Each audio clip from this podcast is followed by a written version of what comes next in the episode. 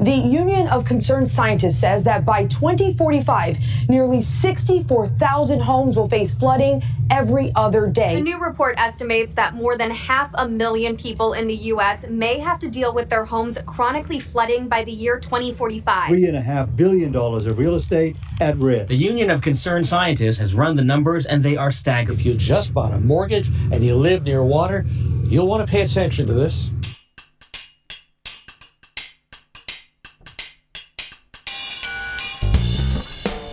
The Got Science podcast. I'm your host, Colleen MacDonald. If you live on the coast, or you vacation on the coast, or a friend or relative lives in a coastal community, you'll want to listen to today's podcast. We're talking about U.S. coastal real estate risk from sea level rise and chronic inundation. And after the interview, Shreya Durvasula has another example of sidelining science.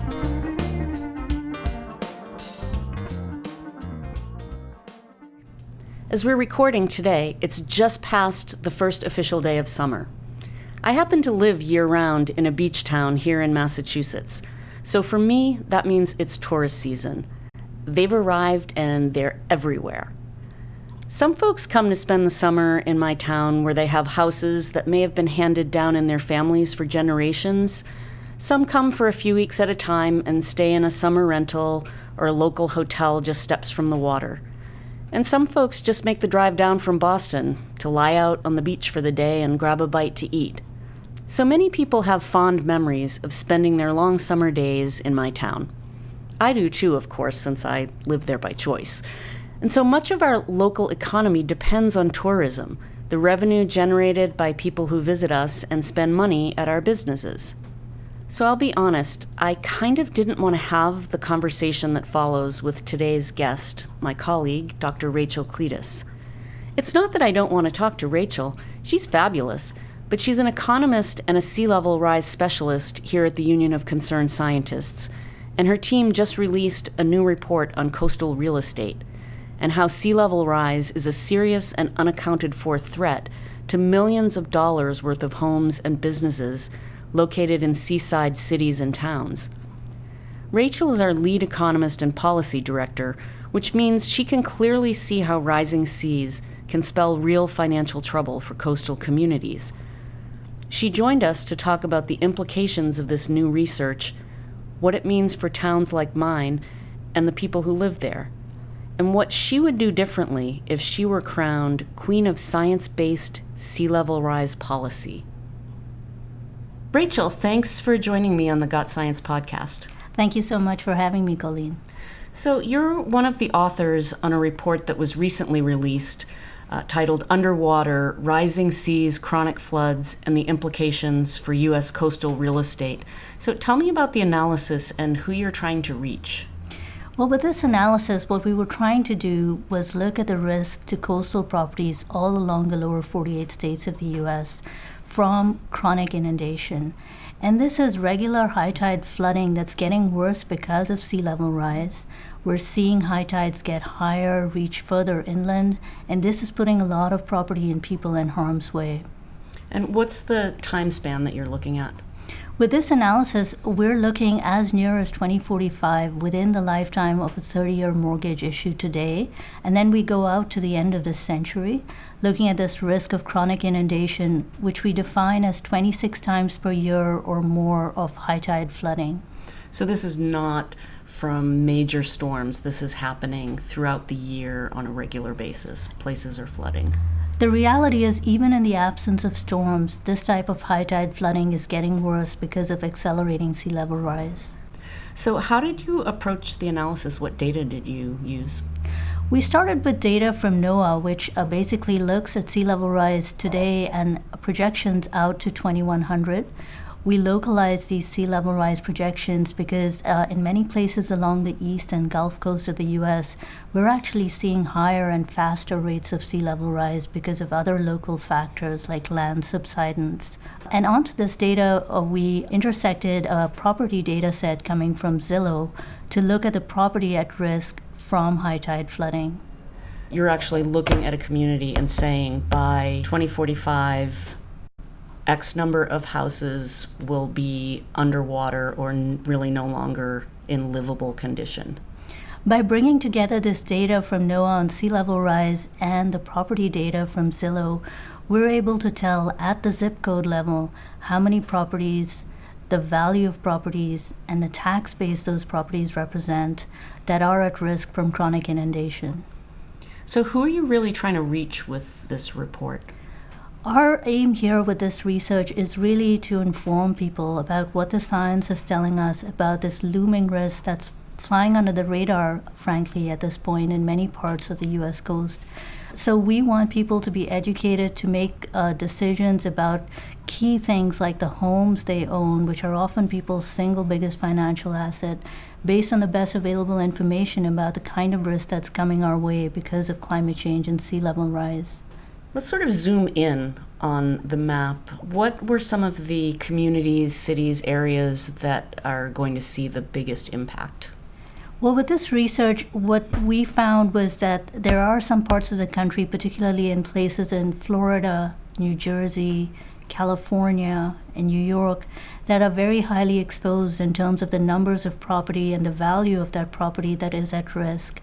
That said, there are many other places where, in dollar terms, the value may not be high, but these are still people's single biggest assets. So, ordinary working class communities, low income communities, uh, where the homes may not be super expensive, but these are people's only homes. And there are many, many of those types of communities as well in New Jersey, North Carolina, Massachusetts, Louisiana, all around the country. Many communities that might see a significant portion of their housing stock at risk, as well as their local property tax base. Many of the communities at risk have poverty levels above the national average. So tell me about those communities. There are many communities that are facing not just the physical risk from sea level rise, uh, but also additional socioeconomic challenges that mean they have fewer resources to cope with the kind of tidal flooding that we've identified in our research. In fact, we found that there were many places uh, around the country that were at risk of losing 10% or more of their housing stock. And nearly 40% of these currently have poverty levels above the national average. These are places, for example, in coastal Louisiana, like Terrebonne Parish. There are places along the eastern shore of Maryland, in New Jersey, in North Carolina. And these places require additional targeted attention to make sure that they don't get left behind as we prepare for a future of sea level rise. We also looked at places which have a high number of elderly folk who live on fixed incomes, who also have a lot of their assets tied up in their home value, and would face significant financial challenges if their homes were to lose value. And then we looked at a lot of blue collar communities around the country in Massachusetts, in New Jersey, many other places where, frankly, these homes are valued below the median value of their states. In Massachusetts, for example, we looked at places in Revere, Saugus, and Winthrop where communities that were seeing hundreds of homes at risk, many of these homes valued at 60% or more, lower below the state median. So these are ordinary working class people's homes. Again, a lot of their financial well being tied up in the value of these homes. So you're saying there are dire consequences to go around. Homeowners are at risk, communities, the real estate market, investors, bankers, insurers, developers. How did we get into this situation? Haven't we known that this is coming? Well, we are a coastal nation, and our coasts have long had a draw for people. You know, we have a lot of our economic centers, places people love to vacation, places people have lived in for generations along our coastline. But the reality is now these coasts are threatened by sea level rise. And unfortunately, this risk is being masked because of short sighted policies, uh, short sighted investment horizons uh, in the marketplace that are unfortunately masking the risk but also putting more people and property in harm's way. So we have to do a better job making sure that these policies and market incentives serve us better going forward, that people are informed of these risks and t- can take protective measures uh, to help ameliorate it to the extent possible. That said, you know, what's important to recognize is while this risk uh, starts out as a risk to individual homeowners or owners of commercial property, that's just the beginning. It starts to reverberate out from that point to communities and the wider economy. because of course as homes lose value the property tax base can get eroded that means that communities have a harder time funding critical local services and infrastructure and then it also affects investors coastal real estate investors banks who've made mortgage loans on these homes that are losing value and in this way, it can really trigger a much wider economic crisis than just in an individual place where this risk is unfolding. So I heard you talk about risk perception catching up with reality. And you said, and I'm going to quote you now Unfortunately, in the years ahead, many coastal communities will face declining property values as risk perceptions catch up with reality. In contrast with previous housing market crashes, values of properties chronically inundated due to sea level rise are unlikely to recover and will only continue to go further underwater, which is what we were just talking about, that long view. So I live in a small seaside town south of Boston where risk perception has not caught up with reality. I continue to see houses being built on stilts on very narrow strips of land. I see real estate agents selling houses in flood prone areas every day it just it gives the impression that the town is doing business as usual. And I'm wondering where a community living on that edge would start the process. Where do we begin? Well, the first thing is I think communities need to be aware of their risks. They need to be proactive in finding out what these risks are going to look like for them. But then I think this is actually a national imperative. We shouldn't be leaving individual communities to try to figure this out on their own because most don't have the resources or the wherewithal to take the protective measures they need to take or even to assess their risks and options. And that's where it's really critical that the federal government play a leadership role in providing the resources, the policies, the tools and data that people need to help protect themselves. So, what we hope is that there will be a call from the local to the national to galvanize that kind of effort. One really interesting thing as we did this research, we also spoke to a lot of financial sector and market experts, including folks like S&P Global Ratings, uh, Breckenridge Capital Advisors. These are folks who deal with real estate and market signals every day. That's their business. And what was striking to us is to a person, they all agreed that this risk was real, significant, and largely unaccounted for in the market today because of the short term investment horizons. And they all pointed out that the market will eventually correct. Unfortunately, for many coastal communities, this is not going to fly under the radar forever, and there is going to be a correction, and it will be harsh for some communities if we don't get out ahead of this challenge. Yeah, a lot of what I see happening in my community are adaptation measures. We're building a bigger seawall, and they feel like band aid fixes. It feels like there needs to be a much longer term solution. Sure, communities are scrambling to do what they can with the resources and the information that they have. Um, and unfortunately, in many cases, these are solutions that will have a limited effectiveness as sea level rise accelerates uh, and, and tidal flooding gets worse.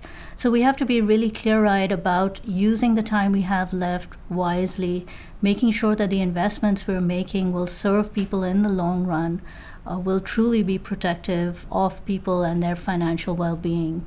And that means that we have to look at some of these defensive measures and recognize that they do have limitations. They may not serve us well in the long run. They're very expensive and will need to be maintained. So they have limited effectiveness.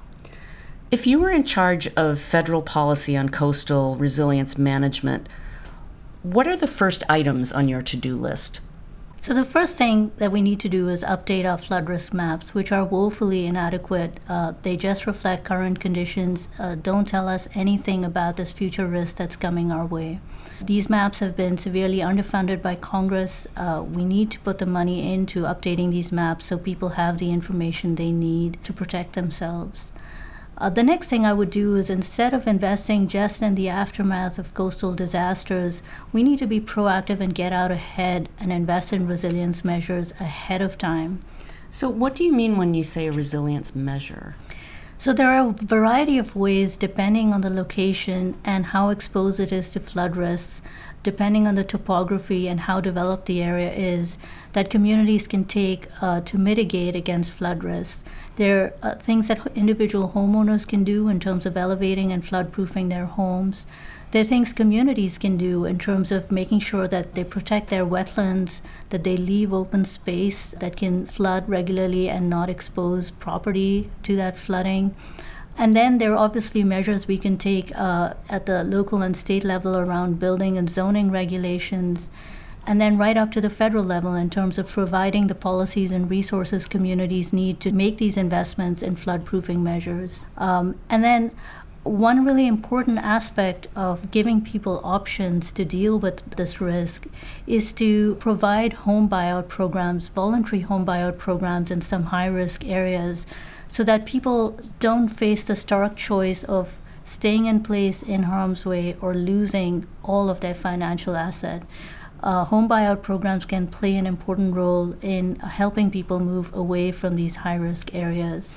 And then finally, our National Flood Insurance Program, while a vital program, is unfortunately serving to subsidize living in uh, some of the high risk places in the floodplain. We've got to reform this program. Congress has an opportunity as the program comes up for reauthorization at the end of July this year uh, to ensure that some reforms are instituted that will help this program build resilience in the floodplain going forward. We'll be back in a minute with the second half of our interview. The Got Science podcast is brought to you by the Union of Concerned Scientists. More at gotsciencepodcast.org. You can find the report and a full suite of content, including an interactive map where you can drill down to your community, insights from market experts, specific state based information, and all of the data and the methodology used for this analysis. You can find that at ucsusa.org slash underwater. Now let's get back to our interview.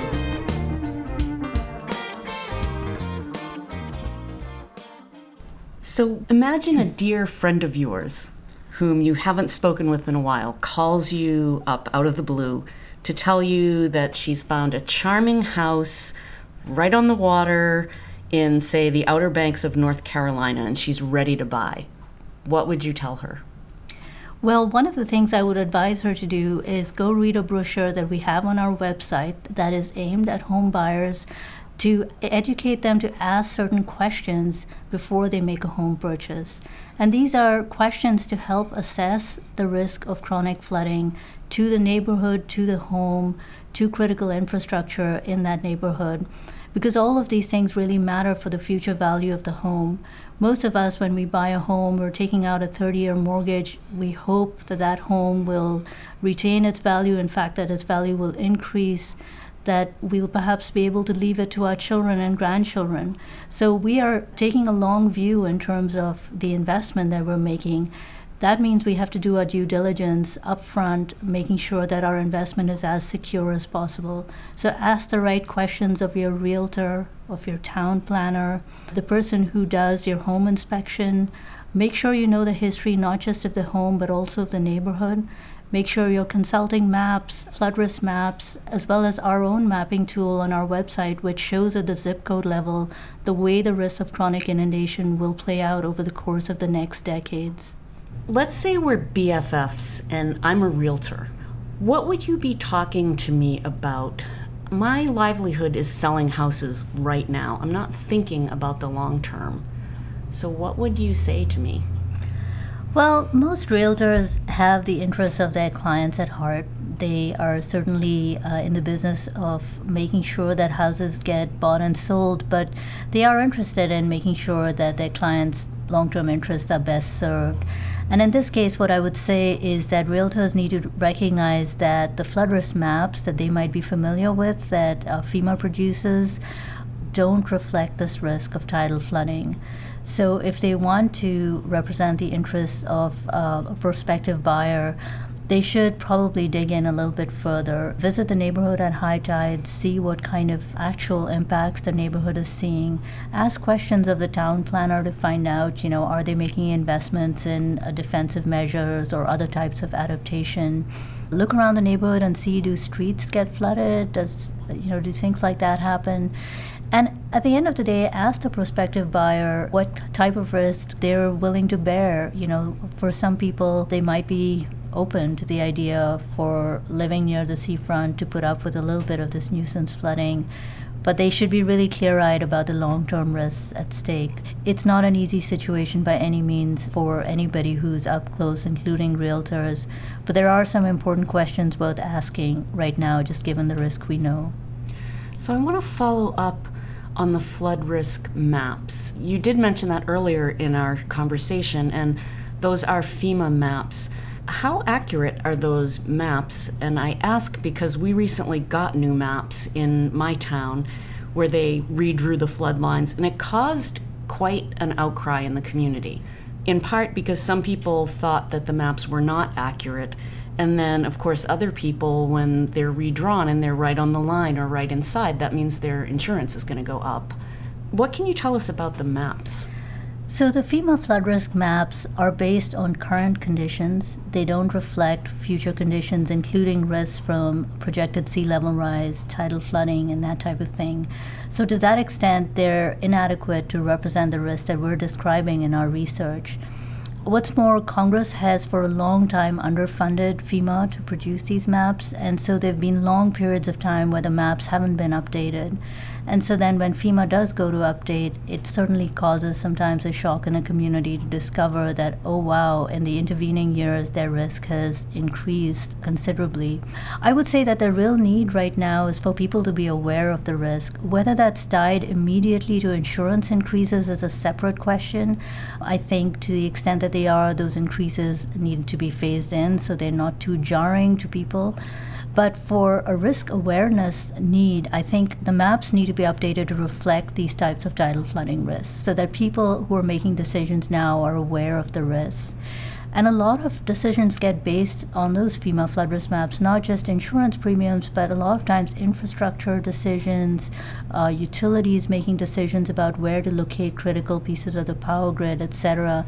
So we really need to be thinking about how forward looking these maps need to be so that people can be making the right investments. So I'm going to put another hat on. Now I'm going to be a town manager. What do you feel that town managers should be doing? Well, like everybody else who's on the front lines of this risk, town managers need to be acutely aware of where their exposure is. Where does flooding tend to happen? Are they seeing it in particular neighborhoods, streets? Are there measures that they could take to invest in flood proofing? And oftentimes, towns start to think about hard defenses, but this is a moment also to be thinking about how to use natural ecosystem infrastructure defenses. So, preserving wetlands, preserving open space making sure that you have enough permeable surfaces so that water can actually soak in as opposed to hard pavement, which tends to cause exacerbate flooding uh, during high tides and even during heavy rainfall. And then I guess town managers are part of those local voices that need to be raised up to the national level to ask for the resources they need to help plan, uh, invest in adaptation measures, communicate the risk to their communities. All of this is expensive stuff that's hard for small towns to do. This is really important research and incredibly sobering. Have you seen any positive changes happening? Yes, the research is really sobering. I think for all of us on the team, when we saw the numbers come in, the numbers of homes and all the people along the coastline who are exposed to this risk, it really was a weighty moment when we saw those results for the first time. I think, though, the most important thing to remember is that we do still have choices. The two most important choices we have ahead of us is how to use the time that we have left available wisely to invest in resilience measures to help protect people along the coastline to the extent we can, and to make deep cuts in our carbon emissions. Because one important piece of our research results was that if we, with the global community, adhere to the long term goals of the Paris Agreement, and if land based ice loss is limited, we can actually avert 80 to 85 percent of the chronic inundation damage that we identified in our report. So that's really significant. Cutting our carbon emissions can help limit sea level rise, and that means by the end of the century, fewer people, fewer homes will be exposed to this risk of chronic inundation.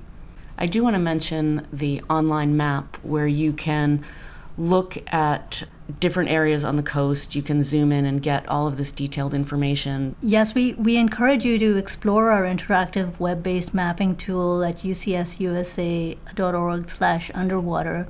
And with this tool, you can go right down to the zip code level to explore a community's exposure to tidal flooding 2045 out to 2100. There is also a tab uh, where you can look at what we called homes in the balance, and these are the homes that would be spared if we were to adhere to the goals of the Paris Agreement and land based ice losses limited. So, again, right down to the zip code level, you can go and explore the homes that would be spared under this scenario. Well, Rachel, thanks for taking some time out of your busy day to, um, to join me. Thank you, my pleasure. For those of you living on the coast, check out the report at ucsusa.org slash underwater. Now it's time for Shreya Durvasula to give us another example of the Trump administration's sidelining science. Shreya, it's all yours. Let's say that you're part of an administration that constantly professes love and admiration for the U.S. military. Maybe you've claimed repeatedly that you support and care about veterans and active duty service members far more than your political opponents, or really anyone in history. If that were the case, wouldn't you be alarmed to learn that a certain class of chemicals found in high concentrations in drinking water on military bases is way more dangerous than previously thought? Wouldn't you take that information and then do whatever you could to protect those military families you care so much about? Let's see how this scenario actually played out under the Trump administration. A draft report from the Department of Health and Human Services, set to be released earlier this year, showed that exposure to a class of chemicals known as PFAS is dangerous at far lower levels of exposure than previously set by the Environmental Protection Agency. PFAS have been found in high concentrations in drinking and groundwater at more than 100 U.S. military installations, since the chemicals are in a firefighting foam previously used on bases. PFAS have been linked to different kinds of cancers, developmental delays in children, and infertility. An administration that cared about its military and wanted to protect people from the health effects of PFAS exposure would immediately release a study showing the increased danger. They'd want the public to know their risks and states to be equipped with the latest science as they develop plans to limit exposure and clean up contaminated sites.